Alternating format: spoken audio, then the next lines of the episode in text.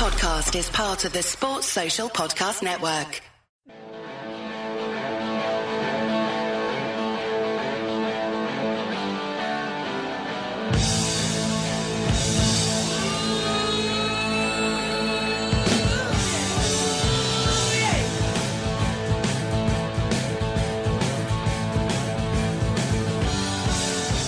Hello and welcome, lovely listeners, to the Anfield Index podcast.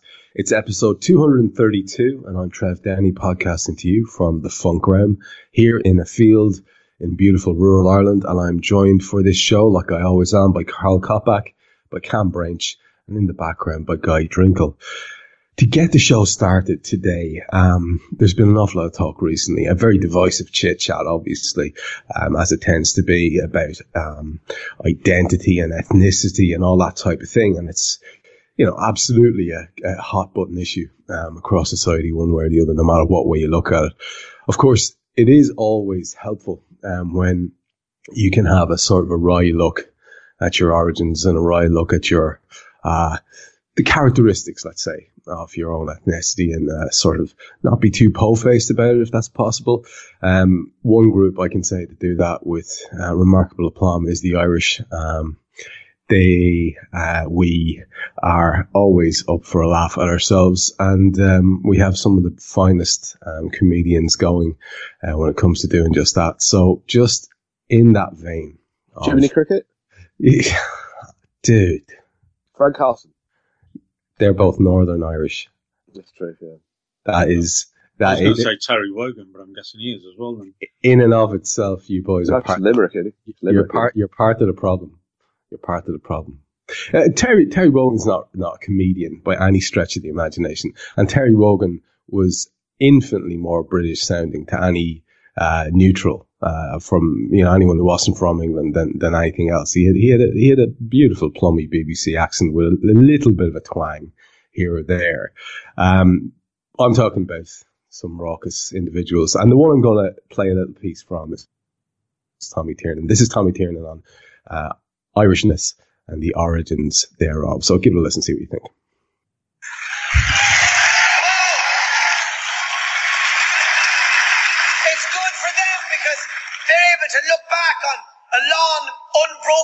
History and know who they are. Irish people, we pretend we can do that, but we can't. We call ourselves the Celts. And the Celts came to Ireland three and a half thousand years ago. And they found a tomb called Newgrange, which is 5,000 years old. Will I do the numbers for you? There's a 1500 year gap between who we are and who we think we fucking are. we were there before we were there. They've just discovered an old trading route from North Africa to the west coast of Ireland. That's where we're from. We're not cats. We're anemic Algerians. It goes on. It's very good. Uh, and, you know, it's it's he's he's always worth a look. It's Tommy Tiernan. If you have a chance, uh, do a YouTube uh, rabbit hole. Some even like I heartily recommend it. And just about as uh, uniquely Irish as they come. Uh, Karl Coppack, we've heard your uh, dulcet, if somewhat um, flu adult tones there already. Uh, you, well, you, you, you've brought on yourself, my friend, what with your uh, uh, your uh, exertions doing 10k runs and whatnot when you're not quite right. Uh, first of all, how did that go for you? And second of all, what are your open thoughts? I, I ran under a major UK river on Sunday. I ran under the River Mersey. It's, it's called the Mersey Tunnels 10k. And um, it was quite enjoyable actually because uh, you know it, it is a sense of well for a start this was really weird. It started on the street where I first lived, where I haven't been for years. Um, it's not like a derelict sort of old factory site, so that's a bit weird that I should be returning here to L3 um, off Scotland Road. And um, yeah, so you run under the you run under the River Mersey, and then you run along the the sort of prom area, um, which separates uh, Wallasey to uh, New Brighton. So you run alongside the Mersey so it's really, really nice. It's just I don't feel. I, I, to be honest, I, I didn't feel great beforehand, but that may have been a mistake now in hindsight. Uh, have you been like? I mean, I know you do uh, get out and get on the road enough uh, uh, uh from time to time, but have you been clocking up distance in, in that no, region? not at all. No, I mean that's no, it's a, not at all. It's a big ask, man. It's a big. Yeah, ask. you feel it. You feel it afterwards more than anything oh, else. Yeah. Oh Jesus, yes. I mean, I did I did a semi-competitive 5k there a couple of months ago. I have not done much running at all because I kind of done a bit of damage to my knee, and because it was semi-competitive, and I am incredibly competitive, I didn't want to be anywhere near the middle, so I wanted to be in the top end of things, and it basically killed me for about two weeks afterwards because yeah. if you're not doing that on a regular basis, you're you're it it will screw with your body. Yeah, yeah, it really does. I mean, my legs still hurt today, but it's more the sort of it's like it's like a blood sugar crash almost. Yeah. At the end yeah. of it, and you can look after yourself. You know, you have your bananas and your water and and you know your your rejuvenation tonics and all that sort of stuff. But ultimately, your body's still going. What what are you doing? What are you doing? Yeah, yeah, and, yeah, yeah, and that really gets to you. I did notice you lovingly clutching at least one banana and a few other bits and pieces. Did you get one of those? Uh, did you get one of those? Um, for God's sake, get one of those uh, metal blankets around that fella kind of things to wrap yourself no, up. No, I, I walked to New Brighton train station, which you'd be glad to hear is up a hill. And when Jesus. I say hill, it's up a hill. It really is up a hill. Oh yeah, I need this. Cheers. to get to get the train back to Liverpool.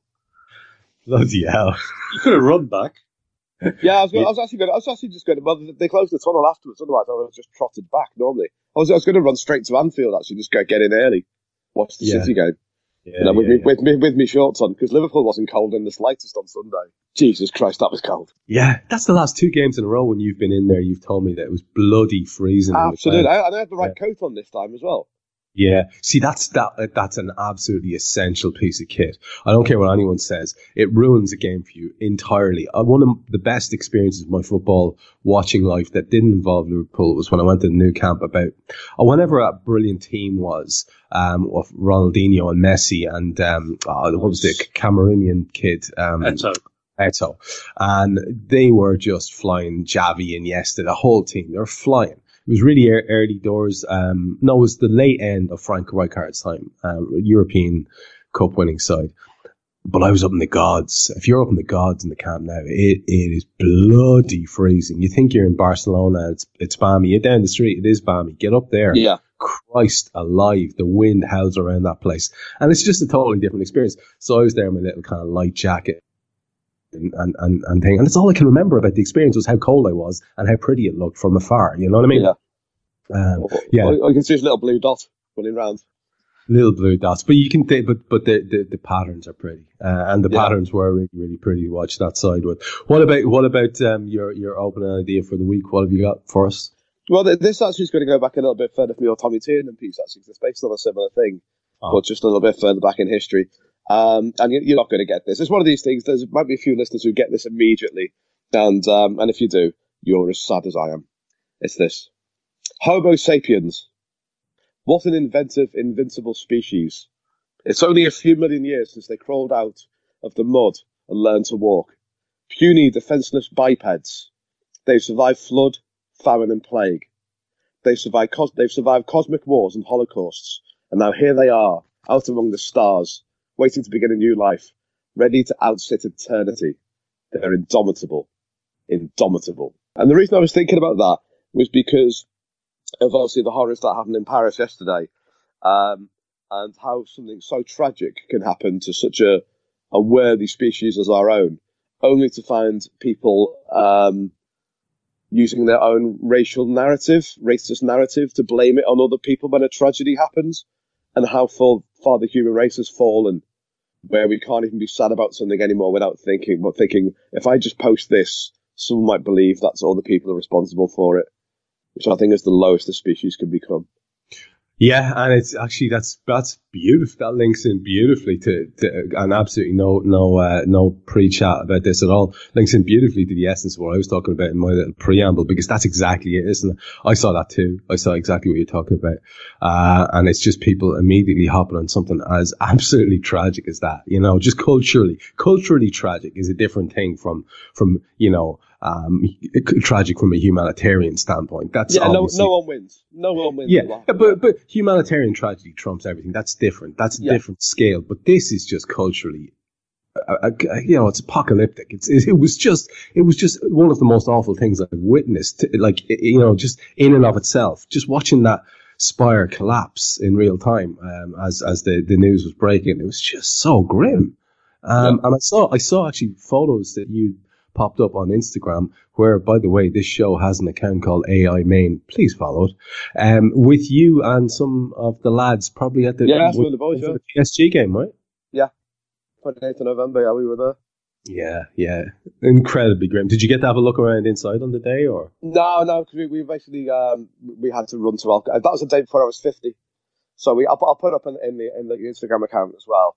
Um, it's uh, we, basically had to find as much alcohol as possible. that is important? That is yeah. important. So we had to. Did you get who the speech was from? The philosopher involved. I, I, I, I, I'm gonna, I'm gonna go out on a limb here and say that it's actually not an actual philosopher. It's probably from a TV show, um, but that's as far as I'll go. It's from the 1975 story, The Ark in Space. It's Tom Baker as Doctor Who in his story. I'm, I, I'm gonna take that as a partial win. Tom Baker's Yeah. doc- that's my Doctor Who for what it's worth. That's the fifth episode he ever recorded. Yeah, it's, he- my, it's my favourite ever speech ever. I love that. It's it's class. I, I I have heard several speeches which go exactly in the opposite direction and look at humanity as a virus, but that's a bit bleak. Um, A Car- virus with shoes. virus shoes and uh, uh, shoes and a nice coat, or in the case of Kam Brainch, a onesie, which is what Kam Brainch is wearing as we record Yep. today. Um, Fact. Actual fact. scandalous, scandalous Scandalous lies. revelation. If, Um, if you believe those two, you believe anything. Well, look, you are the man who uh, fake news two quizzes in a row uh, and tried tried to try to try to uh, recreate the, the narrative in your own likeness, and I'm afraid it, it's it's failed massively. And as quiz champion Trev Denny, I'd like to point that out. Whoa, whoa, whoa, whoa, whoa. No, you're not. no, you're not. Hey, we're sharing the believe the- titles, so the I'm belt keeping is, yeah, the belt is shared, thank Yeah, you. yeah, yeah. But I, I, but basically, I've got two in a row because you know that's what I'm saying. Anyway, yeah, Kam, your, your opening thoughts for us. How are you getting on? I'm good, thanks. Uh, um, always good to be here. Uh, down in the down in the south, just by Heathrow. Uh, I've got a big field behind me, Trev. I'll send you a picture later. You'll Lovely you'll like stuff. it. Lovely stuff. How come Yeah. you're doing a remote broadcast, brother? Um, I was on a job this morning. Uh, I Ah. dropped clients off at Heathrow, and I've got a pick up from Heathrow in the morning, and I just couldn't be bothered to drive back up to the Midlands today, so I thought I'd stop over for the day down here. Very nice, very nice. Get, And get the, can you can you put a photo of the onesie on um, on the uh, Instagram account, please? I'll, I'll, I'll put I'll put a photo up. Yeah, of That'll, the, get, that'll get the this people in. said That'll get the one. followers in. Oh, they'll flood in now. Yeah. Definitely, definitely. Right. Anyway, lads, you ready? You're not going straight into another quiz. I am. You're gonna Okay. love this one. And and for those of you who listen, um, who are subscribers to the AI Pro account, you'll get you'll get this. You'll get the relevance of this, the irony. And if Trev Downey does not win this quiz, hammer him. Truly, okay, truly hammer him. No, Okay. don't, don't, don't, don't, don't. You will see. You're You'll supposed to be a neutral perspective I'm as always a, neutral. as a quiz master, and yet all you've done already is is is is stir the, the, the spirit against me. I, I it is That's that's that's neutrality on this pod. Why are you Yeah. worried? That's true. go Yeah. for it, go for it. See if I care. Let's see. Let's Okay, okay. Who's, who's going first? Who- Hop back whoever in. won the, the last quiz. I went Uh, first last time, I think. Karl went first last time. I, I went first the time before, so it's back to me, I guess. Okay.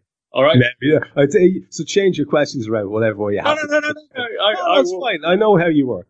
I know. Uh, well, Trev, just for you, they're all Liverpool questions. oh, God. I Yeah? don't know anything about Liverpool. Anyway, go on. Whoa! Where's where's Liverpool? I thought I honestly, myself and Tandon embarrassed ourselves. Well, you're going to get on. relevance now, aren't you? go on, go on. Okay then. So, question number one for Karl, uh, for Trev, sorry. Best, best of five. Um, the fifth question is a tiebreaker question if it is a tie, uh, after four questions, alright? So, rules have been set, no arguments. now, So right? two two questions each, and then the fifth one's a tiebreaker. Okay, I see. I see. I see. Okay. All right then. Liverpool, last crown champions in the season 1989-1990 for the 18th time. True. It was in the Okay. season in the season 1963 to 1964. hmm They were crowned champions. This was twi- title number. Oh, Jesus. Okay, I'm going to try and do a few sums in my head, right? So you got to bear with me. That the least you can do is bear with me here. Okay. Uh, I'm, I'm going to try and do some sums in my head. So I, on the pod with Gags the last time, read out this because I was so mortified because none of us knew it. Um, and I think I remember the first, there was, was two league wins in the early part of the century. I think there was another two in the twenties. And we had one, which I thought was our first one in 45, 46, 46, 47. So that's what? Two, two, one, five. Is it our, is it our, oh, fuck, is it our sixth win? Is that an answer or are you asking me a question then? I'm going to say that it's our sixth title in 63, 64. That's your final answer, yeah? Yeah, You want me to change it, obviously, but yeah, I'm going to leave that as my final answer. No, no, I don't want you to change it. You're correct, Trev.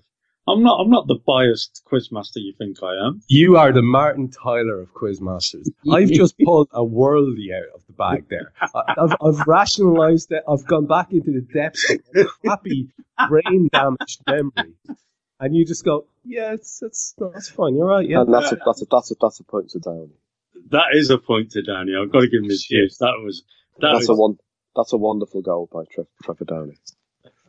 Thanks, Karl. One, wonderful goal. At least the opposition is honourable, unlike. That's my Martin Tyler impression. yeah, that's that's that's a goal. That To be fair, I thought his uh, his commentary for the Salah goal was quite good for Tyler. He he he he enjoyed that goal. probably thought it was offside. You assumed it was offside. That's exactly right. Yeah. Yeah. Anyway, I'm very, very disillusioned with this so far. But go ahead. I, I've, I'm really, really, really happy with that one. Go ahead. Go ahead. So, don't mind me. Right then, Karl. Fuck's sake. This is this is a tough one. In, oh, in this, very how many times did Liverpool score five or more goals in the league during the 1963-64 season? How old do you think I am? Don't make this down. Well, how old are you this year, week, Trev? uh, I'm a, I'm a very youthful, um, 23.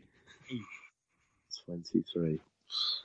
1996. Okay. No, 1963-64. Ah, okay. Um, There's a trend here with the year. I think I do know a stat about that season, but not this one. I think that's the time we scored nine times in the last minute of a game. Um, we used 14 players. I will say it's five goals or more. Yeah, five this, goals. obviously, this is this is a complete loss because obviously because Yeah. Trev's got L- LFChistory.net open on his phone. So I will say I have no. more than I'd say six times. What the hell? Thank you. Give him a very round much. of applause. Thank Um, you very can- much. Can we, can we note the difference in reaction? Can we note the obvious difference in reaction? I, I, I, I'm By the completely- way, by the way, LFChistory.net, we used 14 players and we scored nine times in the last minute. Who the fuck knows that about a season before they were born? 17, 17 players. All right, Trev. Just, just, just don't worry. He's not cheating. It's 17. Okay. You pair of stitch up bastards. How long did you practice this for? How, how many Skype calls did this take? I will win against the odds. Go for it. Mm-hmm. Go for it, Trev. All right. Sir Roger Hunt was the leading goal scorer for the 1963-64 season with Fucking 33 in total. But who was second with 22 goals in all competitions? For Liverpool. There was, yeah, for Liverpool. There was only two competitions. They played in the league and the FA Cup. They played 47 games in total that season. 42 in the league, five in the FA Cup. So the second scorer after after Roger Hunt got 22, and you're asking me who that was. God. Yeah. Roger Hunt got 33. Whoever was second got 22 in all. Is there a no bonus? Is there a bonus on offer if he gets it wrong? You know this, do you? No, I've, I've got a stone guess. You do know it. I don't know it, but I know who was playing in that team. Hmm. Peter Crouch. Peter Crouch. Similar. Mark Gonzalez. Uh, I don't know. I, I'm I, like. Uh, Oh, Ian- You're going to kick John- this. You will. St. John is, is, is the one that, that, that springs to mind. Uh, I think it's Ian St. John. In St. John? Yeah. I'm impressed, Downey lad. Go on. Yeah, that's the, Really that's, that's, what I, that's what I would have said. That is really good.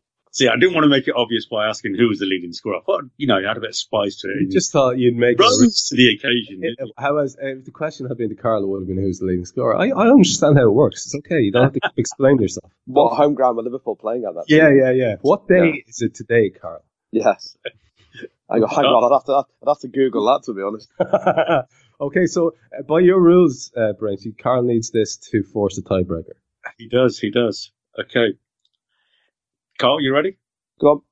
In the 1963-64 season, Liverpool made two signing, signings. What has proved to be unusual about the second of those signings?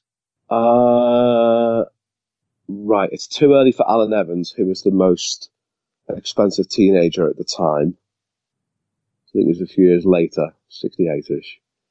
Uh, oh my god. That's really difficult. So he would have been playing in 65, so he could have been playing in the cup final. Well, he's what, Trev's what, isn't he? Because this is basically just, Karl, pick a random fact about this year, please. The Beatles had, uh, number one that year with the Hard Day's Night. Uh, I can tell you that. Our first ever overseas signing. Is that your answer? Who would that have Yeah. been, Karl? G- Gordon Hodgson? Was he? Was that too late for a Gordon Hodgson? He was South African. I've, I've a terrible feeling you've, you've got this. I think it might have been a bit. I think it might have been a bit, bit too late for him. Well, God, I'll say that. Give him the point. Damn you, Coppack. And uh, I can't believe you let me down on this one, of all of them. Well, what was the answer? You could give me a clue. Phil Chisnall. what was Oh, of course, of course.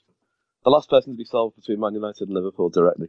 Could I get a point for knowing that? I'll give you. A point. Yeah, let's say that. I'll give you a bonus point, but unfortunately, it won't count for the quiz. That's not. In that case, that's not a bonus point, is it? It's a bonus. It, it's a bonus in my heart, brother. It's a It's a, pa- it's a in my- pat on the head. It's a pat on the head. Well done, Karl. Well done, fella. That's Thank you. What, was- what was the tiebreaker question? Because I'll definitely get this. yeah. As quiz champion Trev Downey, I would like to hear it myself. Yeah, shall we move on? No, no, I'd like to hear it. Ian, I'd like Ian, to Ian St. John, indeed. Yeah. Random transfers from 50 years ago. I can't believe years it. ago. I cannot believe it. This is unbelievable. And, and, and Downey seriously still thinks that, it's, that this quiz is fixed. It fucking is. I'm a How conspiracy. can it be? I'm You a just got the answer wrong. I'm a truther. I'm a truther. I'm a Last time I conspiracy. sent you the answer before the quiz, Karl. I mean, oh, damn, did I say that out loud? anyway, anyway, let's talk some football. And um, I know Karl was in the ground getting freezing at the uh, weekend. Kam, did you make it to this one or no? No, I was at the Porto game. You were at the Porto game. Okay. Um, we can have a quick reflection if there's something you want to say about that because that was again after we, we last spoke. But just to start us off then, Karl, I know you wanted to make a few points about um, the previously lauded Joel Matip, um, who we have put up for a bit of uh, plaudits on this podcast in the past. What were your observations of him on the day? I thought, um, well, quite rightly, Virgil van Dijk is Player of the Year, World Player of the Year, Head of the Universe. Um, I thought Mole, John, Mole, Mole Jatip, Mole Jatip was. I like that um, better.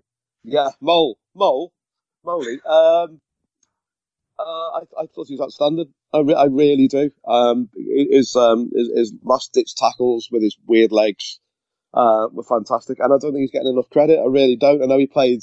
I think it's really interesting that he's playing. He played Lovren in Europe, give him 90 minutes, but didn't want to on the pitch for um, Chelsea. Um, I imagine they thought he was going to be playing against Higuain, and they were going to put Hazard um, uh, on the uh, left. Would have been, wouldn't it? Um, but yeah, I, I just think there's a lot of plaudits going around at the moment. Rightly so for the captain, rightly so for the front three. Fabinho was fantastic. Keita's finally running into form and he's been very, very impressive in the first half. Um, but no one's talking about Mole. I thought Mole Jatip was really good. Yeah, I'm a massive, massive Mole fan myself. It's not just the um, the the the lolloping uh, strides upfield as he carries the ball into the opposition half. He is actually very very good in terms of positional sense. Um, his heading defensively is you know adequate. It can be a little bit. He can be a bit of a dome bouncer. And when he gets into the opposition penalty area, that's when the corners of the 50 pence piece really start to show. But honestly, I don't think we could have asked for better, especially in a scenario where we were quite literally crestfallen. At least I know I was, Carl, at the the absence of what looked like one of the most exciting emerging talents in years in Joe Gomez in a position where we all kind of had the, heard this wonderful rumor that he could play. And then to see him do it so well and have that taken away from us in a season where everything seemed to be possible, that could have been quite crushing.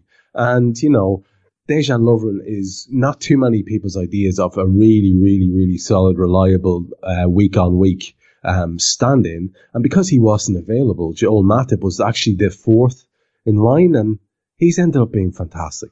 Genuinely. Yeah, yeah, um, absolutely faultless. He was on um, uh, on Sunday, and um, I'm, I'm going to say I thought he was the best centre off on the pitch. I just really did. He was just his concentration was good, um, which which is obviously a bit of a problem because he, cause he's a, he's a very soporific player. You know, he's, he's not really front foot, but basically every single ball was his. It was really good. Um, and um, yeah, I think that gets lost a bit because of you know what's going on with all the lads around him. And, and Karl, watching him, watching him live, um, which is a thing I've been very, very uh, unfortunate in not being able to do this season. Um, it's again, it's something I can barely get my head around that. Uh, life has conspired to make me not be able to attend this season. It, it, feels so weird. I can't tell you how weird it is. But watching him live um, from a, a decent vantage point, what does it look like? I mean, he seems to be constantly complaining. Um, is he is he always in a dialogue with Virgil? Is he is he a, a, guy who's who's doing a lot of talking off his, off his own bat? What does he look like? Is he is he one of these real proactive footballers, or is he more of a is he more of a stroller? He basically, from what I can gather anyway, while watching him on the pitch, he basically gets told what to do. Um, Virgil van Dijk does this thing with his arms, which is really really funny. It's really, really nice to see. If they can't hear him, he just gesticulates all the way through. And he's in it. And Van Dijk is, is more in Robertson's ear than, than, than Matip, which I think is a really, you know, positive sign about just how well they get on and how well they play each other's game. Um, but I think it's just just instinct, to be honest. I mean, and there's probably going to be people saying, "Oh, yeah, he's not that good," blah blah blah. But honestly, you need to be in the ground and watch him. Honestly, he, he was calmness personified. And he's sometimes I think, I, I think, yeah, I, th- I, I think he's too calm sometimes. But you know, we were getting battered after after the second goal, on Sunday, and he's just like you know he, he was up for every header. Some of the tackles he made were you know very very dangerous tackles to make, but absolutely immense he really was. Well, he's calm until some someone deliberately offends against him or offends his sensibilities. In which case, he is quite literally the biggest toys out of the pram merchant you're going to see. It's remarkable. Yeah. There is that wonderful little um, um, snippet that's constantly doing the rounds on Twitter where he does this sort of I don't know, angry lo- lollop march back down towards the referee where he like he's outraged. I've I've rarely seen a player to display outrage in quite the same way as Joel Matip. He gets very bent out of shape, and it's great to watch actually. Yeah, big fan of that. Uh, yeah, really, really. It's weird because I, don't think I've ever heard him talk. Yeah, he, yeah. he's one of those players who never gets interviewed. Yeah, yeah, very rarely, very rarely. Yeah, yeah. He's actually, yeah, he's a very quiet man. I, I imagine. Um, uh, at the only interview I ever saw, he had very little to say for himself as well. I mean, it's, yeah, it's an interesting one. That an awful lot of people are like that. Um, uh, some of the some of the quietest guys I know, you, know, you get them on a football pitch and they turned into absolute lunatics. I guess you know that's that's how it affects some people. Uh, Kam, I know you were at Porto, um, mm-hmm. so you got a chance to watch Joel in the flesh there. Um, no, he didn't. oh, you time. didn't. You didn't. That's right. It was Big Dags. I watched. I watched Joel against um, Tottenham. Yeah, yeah. I forgot Big Dags put a, put a shift in against Porto.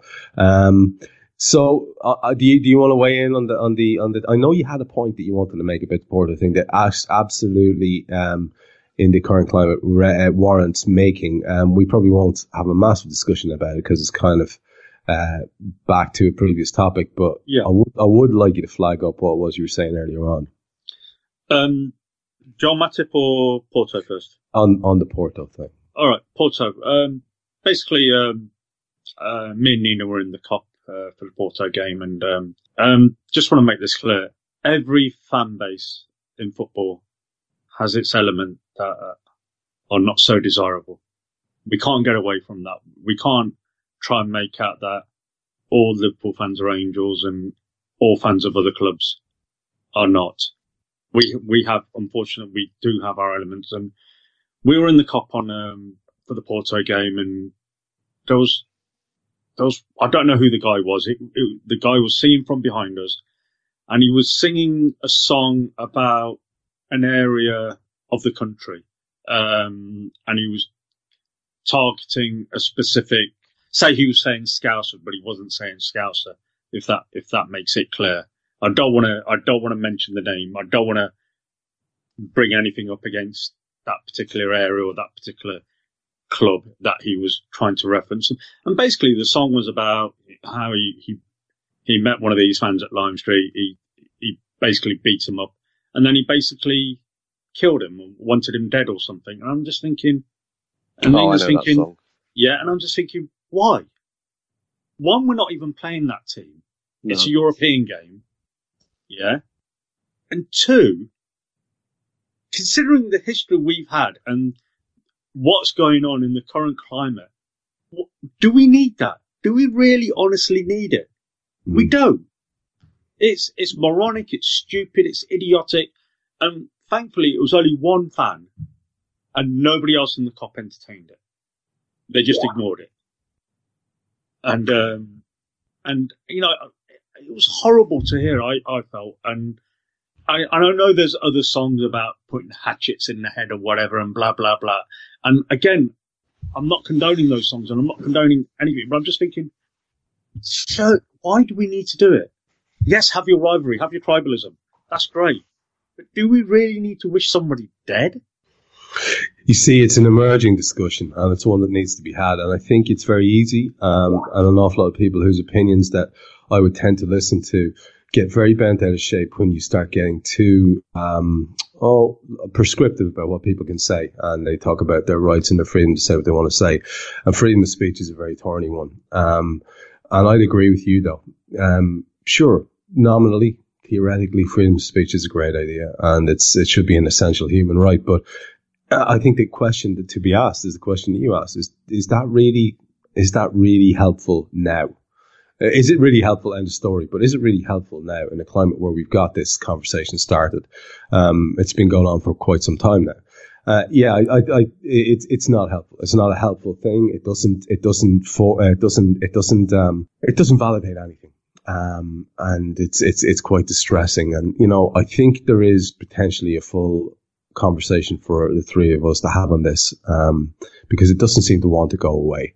And I think it's important uh, that you've done what you did there in terms of acknowledging that you know we I saw some very pious, holier than thou um, Liverpool fans in inverted commas talking about um, other um, clubs, specifically Chelsea recently, who you know have pretty much earned the reputation. Um, but talking about it as if you know um, they were very, like I say, holier than thou. And the the, the the point you make is right. No club, no club is, is has the the um, the luxury of being in that pulpit preaching at other ones. Everyone's got to sort their own house out, and it is distressing when you hear kind of stuff like that. It's incongruous. It doesn't fit into modern society, and yeah, I'd agree with you completely. And I think if people are interested, maybe on the back of this, um, you know, tweet us or let us know if you'd like to have further conversation this. It's, it's a show that I'd like to have over the summer. I think it's one that we could have a great discussion on and one that needs having. So we'll do that. But to get back to football and a man who was on the receiving end of some of that um, nonsense um, recently from the aforementioned club, um, the moment that you witnessed on TV then at the weekend with me, um, Mm. one of the great joys of this season so far.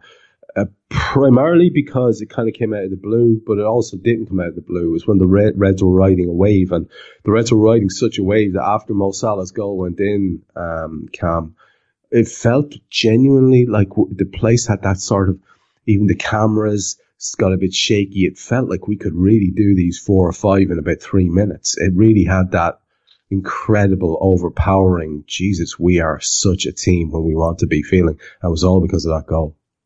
Yeah, very much. I mean, uh, we started that second half so much more aggressively.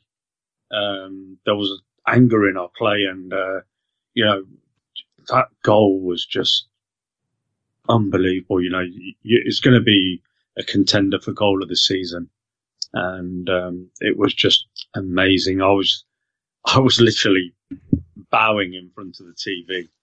I just, you know, my mum, you know, bless her, I don't know how she survives with me in the house when the football match is on. Um, it was unbelievable to see it, and the irony of, uh, you know, after you know the song, what happened with the Chelsea fans in Prague, that two Muslim guys scored the goals against them to win the match was was, was you know it was very ironic, wasn't it? So, um, but yeah, I thought I just thought we were going to go on and get another two or three, like you said, Trev. I mean, it just felt like everything we were were doing was just working perfectly. The the play was great, the movement was great. Uh, Chelsea didn't know what was going on, and then all of a sudden we just we just lost it, didn't we? For yeah. about five ten minutes, well, we just lost well, it they just, they got control of the ball all of a sudden. Well, I think what happened was, was, was, was Sarri got control of his forward line and decided to play a number nine instead. Yeah. And put, and put one of the best players in the world who plays on the left side in the left side, and suddenly they were all over us. Mm. Well, they, yeah, you, you're dead right. They brought on old man Higuain. Um, yeah. He's uh, a proper number nine, a proper number nine. He is, he is, but he is also a proper number nine star. If you yeah. look at I mean, he is one of the most haggard individuals I've seen in recent years. I don't know what that kid is doing to himself, but I mean, big paper round, big paper round, because the aging the aging process is not being kind to him. He's he's struggling, right? You know, he really is struggling. I, I, you add that to the fact that he never looks quite fit enough either, and the whole package is just kind of, and yet he did enough, and he has enough about him as a properly quality footballer that yeah. that change you made or that you mentioned, Karl that really did shake the whole bloody thing up. And there were chances on, I think, 58, 60 and 62 for Hazard where, you know, not only could it, have drawn us, drawn them level, but you know, I know this, it's a different timeline, but there is, nom- there were normally three decent chances where you know, the whole thing could have fallen on its arse. But it, at no point during that period, I think you'll both agree, at no point during that period where they were getting chances did we ever stop going balls out the far end and trying to hit them as well. It, we just lost a little bit of our um, defensive solidity, and Klopp addressed that immediately with the change. Uh, well, almost immediately after those couple of chances, they were they were enough of a slap at the face. But it was just more a matter of they made their tweak, and we just kept playing that sort of I won't say naive, but very, very, very um, risky brand of football. I, I, kept, I kept shouting quiet five minutes. Quiet yeah. five minutes. That's all I wanted then. Keep which Nabi, which which Naby Keita, ama- amazingly, mm-hmm. Naby Keita of all did he do humans, a, did he do a little Irish jig?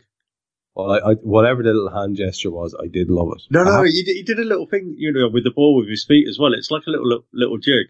It was like yeah, it was like a shit step over. It was yeah, it was, yeah. It was just taking the piss a bit. Yeah, he was. Well, yeah. well, one thing I've learned today, he's from North Africa, so he must have been an Irish jig. There you go. the yeah. trade, the trade route is is is, is yeah. real. There's the connection. But but but but not bad. This is live geography. I knew that. Live I knew where Guinea. Yeah, because I know where Guinea is. He is Guinean, isn't he? She is Guinean. and, yes. It, it's it's. It, I, I understand happening. bonus point for me, please. Thanks, it's, important, it's important for Karl to re- re-establish his uh, his uh, general knowledge status. It's in the northwest coast of Africa. Okay, there you go. go. There you go. You can close point for me there. Close down Google two, Maps. Four two lead.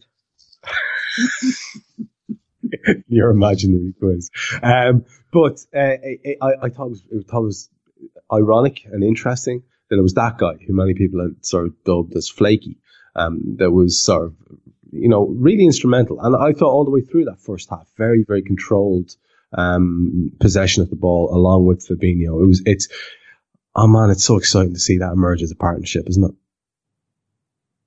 Can, yeah, I, I, I thought. Oh, sorry, I, I, thought the midfield three were fantastic. I really did.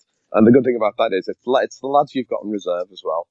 The fact that you know Gini Wijnaldum and Milner didn't start.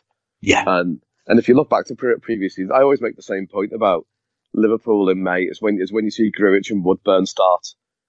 For, you know, or I'll be on the pitch for Liverpool games thinking this is why we don't finish seasons well because we haven't got the, the strength in depth. You know, that's why you're playing Iago Aspas against Chelsea in 2014. No, you, you said that before. It's a really good point. Yeah. You look, at, you look at our bench now, and poor old uh, Shaq uh, can't get like any more than 90 seconds, and he we know he's class. And that is the difference. You're dead right. That is the difference. And it'll be the difference that'll either get us to, you know, within an analysis roar of this title or actually over the line. Uh, it's massive. We brought on a vice captain. I mean, that, yeah. that's how big that was. We brought on the vice captain of Liverpool, who's won leagues. And, you know, that makes such a difference. And bringing on a 17 year old kid who might be good before we ultimately sign to Villa. You know, that sort of thing. Um, it, it, it does, it really does make a difference. It's a proper squad now. Yeah, Klopp can, turn around, Klopp can now turn around, look at the bench, and think, right, they're all they're all good enough to be on that pitch. Well, it's the, first, it's the first team's on the bench now. That that's a really nice thing. We've still got the first team on the bench. Mm. That's what I wanted to talk to you about next. Kam actually was a first teamer who's on the bench, and he's like being our our midfielder of the year um, for the first half of the season. Fabinho seems to be edging ahead in the second half, but it's Georginio Wijnaldum. And Dirk Kuyt was talking about his uh, his countryman. He said, you know, what I like is the fantastic mentality of Wijnaldum before the kickoff, and this is the game where he he he, he stepped out um, which is last time out, he says, before the kickoff, I saw his eyes. You felt the disappointing, this disappointment that he was not playing. But when you see how professional he was before, during and after the game, you get more admiration for him. That's how you should be as a pro. The final sprint becomes so important, yet Gini deals with that in a great way. He falls in, he does his work, and he celebrates with his fellow players as it should be, a real team player. And I mean, that's a lovely tribute from a fella who can really uh, stand up on a pulpit and, and, preach about that particular subject of teamwork and, and work ethic and all that type of stuff. Um, Kuyt was uh, absolutely incredible in that regard as a footballer. And it's nice for him to acknowledge uh, those aspects of, of Gini's character, right? Oh, very much so. I mean, um, would you really expect anything less of Gini? He, he, he's always come across as a very humble, humble person um, I, you can tell he, he he loves playing football. He loves the game, um, and he's a, he's a wonderful football player, and, and, he's a he's a valuable asset to the club. Um, and I think deep down, as, as disappointed as he he was uh, not to play that game, he knew he he he couldn't. He needed that rest. He need his his legs look look gone, and I was right last week. Uh, Cyber uh, had tweeted that it was 140k uh, more that Gini has run this season, and that's a phenomenal amount. Yeah, that's not nothing. You know, and even a week's rest is probably not enough. In you know, uh, he needs a little break. You know, just to get the the energy back in him, and um, because there's some big big games coming up, and we're going to need Gini. You know, Gini's a, a, a vital member of the squad, and you know he he is a first teamer. But I would no say I, I, would say that you, like me, would have put um, quite a large sum of money on the fact that he would have started having. Uh, and, and, and Naby Keita would have stepped out. You, I, I, I was almost, I was almost certain that was going to happen. And what's, what's really enjoyable about it is that Naby started and did so well and that Gini came on and did so well. And as you say now, we've got two guys genuinely look like top class players who offer different things, uh, vying for a position in there. And it's not just two now. We have, we have at least five lads and that's fantastic. That makes all the difference. Karl's mentioned it earlier on, Kam, and, and when you think about Henderson as well, and I mean, it comes to something when even Gary Neville is praising Jordan Henderson. Of course, he's doing it in his own inimitable um, way where he takes credit for it. Gary Neville saying during the week, I said this for two or three years. Why is he playing deeper? Why is Jordan Henderson going and getting the ball off his back foot? Well, interestingly enough, Gary, most Reds fans were saying that from minute one as well.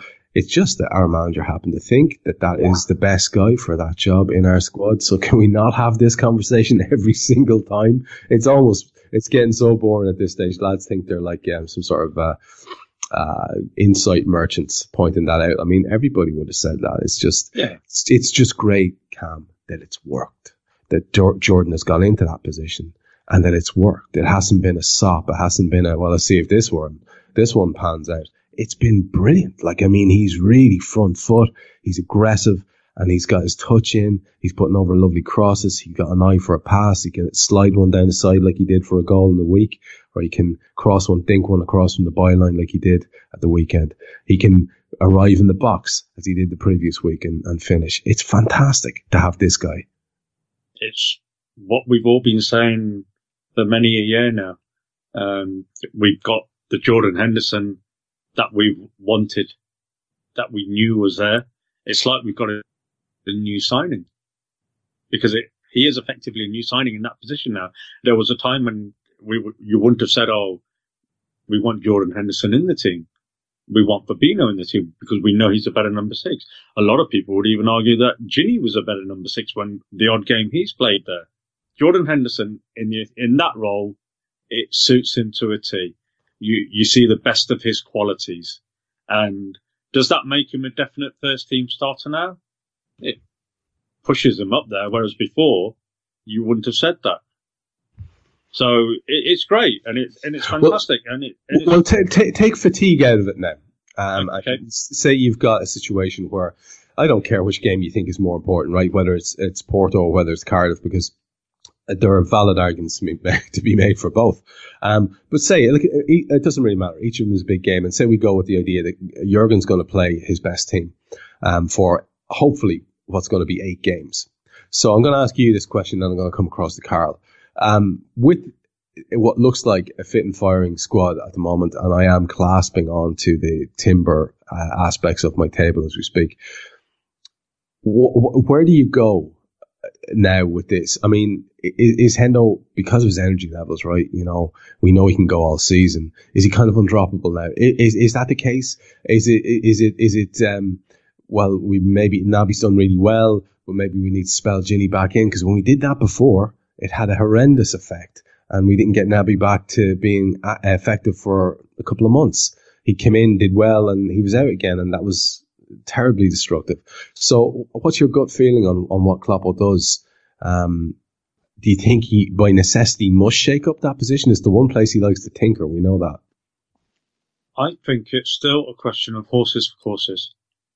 Uh, it's not a question of what we think is the best 11 because the way the manager sees it, he, he will be looking at the weaknesses and the strengths of the opposition and which players are going to exploit those weaknesses and strengths.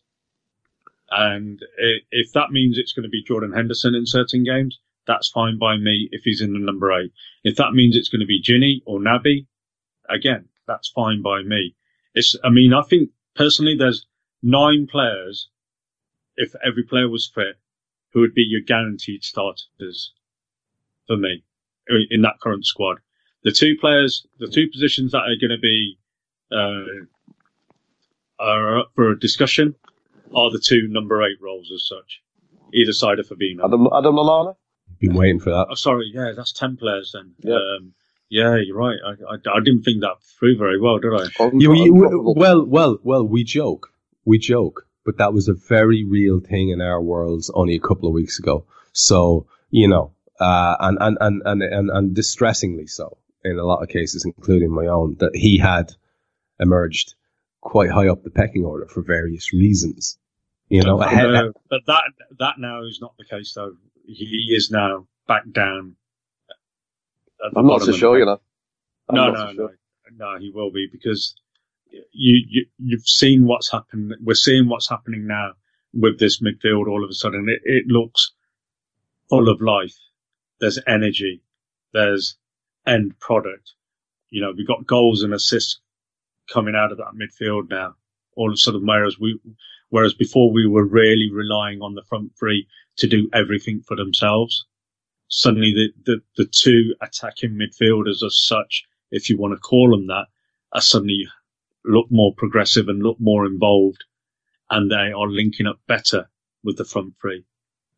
And, I, I, suppose there have been times when each of Milner, Henderson, Fabinho, uh, and Wijnaldum have been undroppable. Naby may be playing himself into that kind of undroppable scenario as well. So that does, that, uh, yeah, yeah, that's it. And it, do, it yeah. does leave, that does leave, uh, poor old lads down the pecking order a bit, I guess. Uh, yeah, I, I, like Karl, like Karl, I'd, I'd, be worried. Yeah, go but, on. But the last time Adam Lallana started a game, he was man of the match. Burnley, he was fantastic against Burnley. But then I'm not, I'm not being funny. It was Burnley. Well, no, You- what I'm you- saying is, what I'm yeah, saying is, yeah, though, yeah. well, we still conceded two goals. But What I'm it- saying though is, is um, the manager loves him. The manager does, but you, you would you expect realistically Adam Lallana to ever be man of the match against Chelsea? I, I think I think even that's that shout is a bit of a stretch, and I'm It sure is. Karl Uh, will agree with me uh, there. Was- But- he did, but he did a, Hendo, Hendo was possibly man of the match against Chelsea, yeah. and that's the difference. If you're playing, if you're going to play players, let's let's get the the the right players for the right games. Adam Lallana for Burnley at home is fine. It's no disrespect. It's Burnley. All right, maybe that is disrespect to Burnley. Fine, it's disrespect, but it's Burnley, and this is where your squad comes in. And again, horses for courses. No, I'm agreeing with you, by the way. I'm, I'm Yeah. purely playing. Oh no, no, I'm, I'm. I'm not saying. But. I'm, I'm just, just, I'm just saying the manager loves him, so don't be too Yeah. surprised. There are there are a couple of horses though who will um, just be given the finest hay and water um, and and asked to perform week in week out. We know that um, we, He's we being know rural again, Kam. He's being rural again. we, we know who they are. We know who they are. Kloppo on the on the spine of the team said, "I have to say that what Bobby and Fabinho and the two centre halves did against this centre, their two centre halves, Jorginho and Eden Hazard, was some of the best I've ever seen in my life because it's just so difficult, meaning against that particular uh, quartet." And you know, you do get that feeling that you know. I was watching the game at the weekend. I was thinking, Bobby looks great. If Bobby's touch gets in, we're away in a hack here. And it just didn't seem to be right there at the start. And then as the game went on, Bobby's touch was in as well as all his work rate and everything else. And we hum. We start to hum when Bobby's playing. And he's right. Fabinho's absolutely essential now. And that platform, the two centre halves with Ali behind is essential now. And it, it is interesting. I'm, oh God, lads, we needed, Karl, we needed that clean sheet. I mean, we did. I don't care what anyone says. It's a psychological thing. I know it's sort of like, okay, there's one, but we needed it. Oh God, absolutely, yeah, because it's been a while. Um, well, you know, in recent weeks. Um, yeah, we did. And, and also like to point when you're talking about the Chelsea players there, I could watch him go on a Kante all day. He was an absolute dream to watch. What a player that lad is. And again, it's something Chelsea have got wrong this season because he's a billion times better than Jorginho is. But yeah, we did need the clean sheet. And, um, mostly because I thought if this goes to 2-1, this goes to 2-2. It's just that because we were on such a high. The ground was absolutely bouncing on Sunday and to come out of it with a clean sheet against what is still a very talented side. I mean, they could say, if they win the Europa League, no one's going to be that shocked. If they don't win the, if they don't win the Europa League, just look at their squad depth. And then look Yeah. at every other, look at every other squad in that competition. They blow each and every one of them away. The Yeah. squad depth they have is unreal. Now, okay, Yeah. maybe those guys aren't playing at the best of their ability, but it's, it's ridiculous the talent they've got. Yeah, and um, uh, I, I was quite pleased when they played Hudson-Odoi because I, I, I, thought, I thought, well, you know, there's the, well, when they brought Ross Barkley on, everyone near me cheered. Everyone near me cheered when he came on. Well, then, then booed him, obviously, because that's what you got to do. But yeah, I mean, that, that's a hell of a we beat on Sunday. Let's, let's not kid ourselves. That was the game where people were thinking, um, so I heard someone say this on the radio yesterday, actually, when people were saying that they want, they thought City were going to win the league until Liverpool beat Chelsea. And suddenly everything's turned around. And nothing's really changed other than, you know, we're we're still a point ahead or, or, sorry, two points ahead or, or one behind, bearing in mind what you think United game's going to be like. But beating Tottenham and beating Chelsea, that's huge. And to get a clean sheet against Chelsea as well, that's, it's a statement. It really is. The hardest team to come to, we've got to play, clean sheet. I think the hardest team we're going to play is still to come, to be honest. Go on, who's that? Who's that for you? Barcelona. Oh, look at him writing Porto off, which is tomorrow night's fixture. Um, if you're hopefully listening to this and Oh, no, I'm writing off United. Oh, well, there is that. Uh, can, I, can I talk about that briefly, Trev? Very, very briefly. Yeah, go ahead. Because I, I watched the BT Sport coverage of the United game. I felt like texting somebody, emailing in and saying, you, do know Barcelona won, don't you? Because the, the entire narrative was just um, about, oh, they've kept them down to this one. What a great performance this is from Solskjaer's lads, etc. And all the press saying, basically, Barcelona were playing at 40% and then went to, then just held on and just took the win and the away goal. But like McManaman and his mates on BT Sport I was, like, oh, this is fantastic. You know, this game's still alive. You've got to go to the Nou Camp, lads. The Nou Camp. And I, I, I, man, I might be making myself look silly here because United could win. uh, and go through. But I don't think they will. But um, honestly, the narrative of that was just unbelievable. They Yeah, I lost did- at I- home in Europe. I didn't see the game, but but by all appearances, or by all accounts, despite the fact that they have, you know, undoubtedly the world's best player, and you can keep your Ronaldo's, uh, that discussion to me is is utterly redundant. He's a, probably the best goal scorer or second best goal scorer in the world or whatever, but you know, Messi's just on a different planet to everybody else, and he is still doing that. And they've got Suarez, who's you know elite He's all right. and they've got several other elite players. But there is a little bit of question mark around whether the entire unit is as strong as it used to be. I think that's an interesting thing to think about if it is indeed uh, a situation where Liverpool are happy enough to be getting past Porto. And look, we have about six or seven minutes left, so I just want to get a quick idea of where you think we stand for these next two games that will be played before we do our next podcast. So, Karl, just on that, I'm taking it that you are, you know, bullishly confident going into this Porto game, despite the fact that they will have two of their top players coming back in that shithouse Pepe and Herrera. And, and, they, and they were good. They were really good, Porto, I thought. They- in front, he's unlucky. he was unlucky on the night, Yeah. and, and, and and we we rode our luck on the night. Yeah, we did. Um, and and if you if you add a solid midfield presence in Herrera and you add Pepe's, like I say, world elite level shithousery in at the back, um, this is going to be a completely different ball game. Um, are you still but, we've, but we've but Yeah. we've also got the best left back in the world coming in. Well, hard to hard to argue with uh, some of the performances this year, and that you to have the unit is the main thing. I've been worried about the far side to be honest with you, because Trent was a bit exposed um, the last night, and there was a few times even at the weekend where I thought, Ugh, you know, it, we know what that kid offers going forward, but still, just I'd like to see a little bit more sort of. Well, absolute- Klopp playing the midfield, didn't he? So Klopp said that. He said, he said um, after the second goal, we stopped protecting Trent. We Yeah, that's go- true. We, we had to go back and reset. So that's not Trent's fault as such as we they forgot to get over and cover him. Yeah, yeah, that's that's that's him having a word with Mo. He said the, the, basically he's saying the, the the goal got to Mo's head because he, Yeah. he does. There's three people on that right hand side. There's Mo and there's Trent and whatever nominal midfielder it happened to be at the time. And listen, si- signs on it. He made the changes. And look, you see, you're confident of us going through there. Uh, Cardiff at the weekend. I think if they get beaten tonight, they must win against us in order to not be relegated. One way or the other, there's going to be lots on this for them. Uh, even if there wasn't, it's that horrible, horrible Colin Wanker and his his. Uh, I don't know if you heard him during the week talking about, you know, I've got a great record against them. Uh, he said about his uh, encounters with Liverpool. I really, really hope we do them by six or seven, but I'll take a one 0 at this stage. Um, they're not beat us. I can't see it. Um, and once the football club starts looking at agendas why they don't win, they're not going to win. And they have been unlucky. I mean, the, the, the whole Chelsea thing was ridiculous. And, and I've got no problem with Cardiff City, but that couldn't happen to a nicer man. That's pretty much how I feel about it too. Again, absolutely nothing um, against the club itself, but um, that that individual sort of um, The world will have to get used to it, eh, Colin? Yeah, he poisons the well. He poisons the well. So what can I say? Kam, what about yourself? Your feelings on the last two games before we get out for about two or three minutes of non-football before we finish. Um, Porto, first of all, are you confident there, or you think it's a uh, how how bullishly confident would you be about that one? Yeah, I'm, I'm fairly confident with that. I think 2 0 is a, is a nice cushion. They don't have an away goal, which is crucial. And they're to, they're to have to push and that's to suit us quite nicely on the counter, I think. So I'm reasonably confident with that. I'm, I'm not so, I'm, I'm not saying I'm not confident Sunday, but I think it's our hardest fixture of the remaining fixtures we have left that we know of.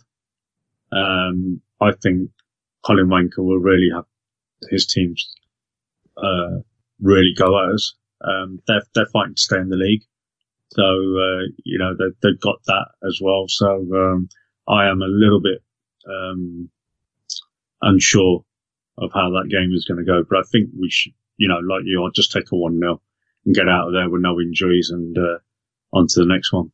Just to start us in our segue out of football in, over the last couple of minutes, and I know you probably have uh, one or two things uh, that you want to mention before we finish out. I was just scrolling through my Twitter timeline to make sure we weren't missing any breaking news as the pod was being recorded. Atypically in the afternoon, folks, for us, this is a this is a strange one. And Steve Armstrong has just posted what looks like a plant, pot plant in a public place that has a little placard beside it, which is absolute genius. And it says, unattended children will be given an energy drink and a puppy. Thanks. which, which I think is absolutely fantastic. Um, uh, Karl, uh, before we before we conclude, any any wind up last minute thoughts that you wanted to put across? Um, whatever happens this season, Liverpool have 85 points. In 2009, we very nearly won the league with, 90, with, with 86. Um, I think Liverpool are going to win the league. I just do. I think we might win the double, but I think Juventus or Man City could could maybe get ahead of us there. But what I don't want to happen if we don't win the league, because this is fate and fate goes both ways, is I don't want anyone to be writing us off or moaning about it. This is incredible. This is the reason why we're Liverpool fans. This is why people say, like I've been saying for years, Mamadou Sakho is not a Liverpool forward. Sorry, not a Liverpool defender because he's not going to bring us seasons like this. This is why we're in this. So enjoy the ride. Yeah, if you can at all, everybody with you, with you uh, acknowledgement of the fact that it can be incredibly terrifying and scary and upsetting and distressing and all the rest of it. But the highs this year, my God, how high have they been? As good as anything. What about you, Kam? Any final thoughts from yourself? Um, I've got a couple of little quick quotes, but just adding to what Karl said. In the 1963-64 season, that Trevor is uh, obviously so brilliant at, he, and Trevor will know this. I will, I will know this. It was a 42 uh, game season that year. Um, obviously back in the old Division One, and we won the league with 57 points. We lost nine games, and to put that into context, look at where we are now, and there's still possibility we're not going to win the league. To do what we are doing against, uh, you know, we keep saying it against this phenomenal Manchester City side. It's an incredible achievement, and it's it's something that we we should be proud of because we are the only team in the league that has stepped up to challenge. Nobody else had the bottle. Nobody else had the bravery. Everybody else was cowardly. We are that those. We are that team. We took, you know, we took the bull by the horns and we went for it. So enjoy the ride, people, because it's it's going to be fun. I promise you. So you're going to get it hard to top the inspirational quotient there in your last quotes, but go for it. Okay. Did you know five out of four people admit they're bad with fractions? Oh my Christ. I didn't realize you were going for dad jokes. If I'd known that, I'd prepared a few. Go on, go for it. Go for it. Uh, the last one. Okay. The challenge is to stay cool enough to handle the pressure in the moment so that you can succeed in the future. Tom Baker? Oh, the opposite. Do you have a Do you have an origin for the quote? Well, I'm surprised you guys don't know this one. To be fair, quite disappointed. Brendan Rodgers. No, it, it said in the bigger. moment. It said in the moment. So Klopp. Yeah. Yeah, because he says because it says in the moment, which he says all the time. Yeah, yeah it's good. It's good shit. He does. Yeah. He does. Yeah, yeah, yeah. bonus point for me there. Seven, uh, 17, you wouldn't know. Yeah, yeah. Nice. yeah. You champion in my in in you know I, graciously I will I will give it to you, but not officially, alas, not officially. Um, we should start wrapping this up then, so Guy can get back to um uh Teletubbies, Teletubbies, and Kam can get back to shamelessly wearing a onesie around in the middle. Photo of the, will be on the main account. It's it's hard to hard to get your head around this, folks, but this is where we're Right. Um, we will finish up at this point um, for this episode of the Anfield Index podcast. Um, I will ask you, as I always do, to mention the show to somebody else. Let's spread the word about this a bit. Um, let's get the numbers growing. We'd love to have an even broader fan base than we do in terms of getting to a few different countries, getting to a few different regions that we have yet. I'm going to ask Gags about those little details and see if we can uh, even make contact with some of the people in some of the rarer areas, who knows? Who knows how far afield uh, the show is reaching? Um, one way or the other, do your best to promote it. If you like it, we'd appreciate that very much. I've been Trev Downey. Until we speak to you again, be kind to your fellow Reds and stay safe out there.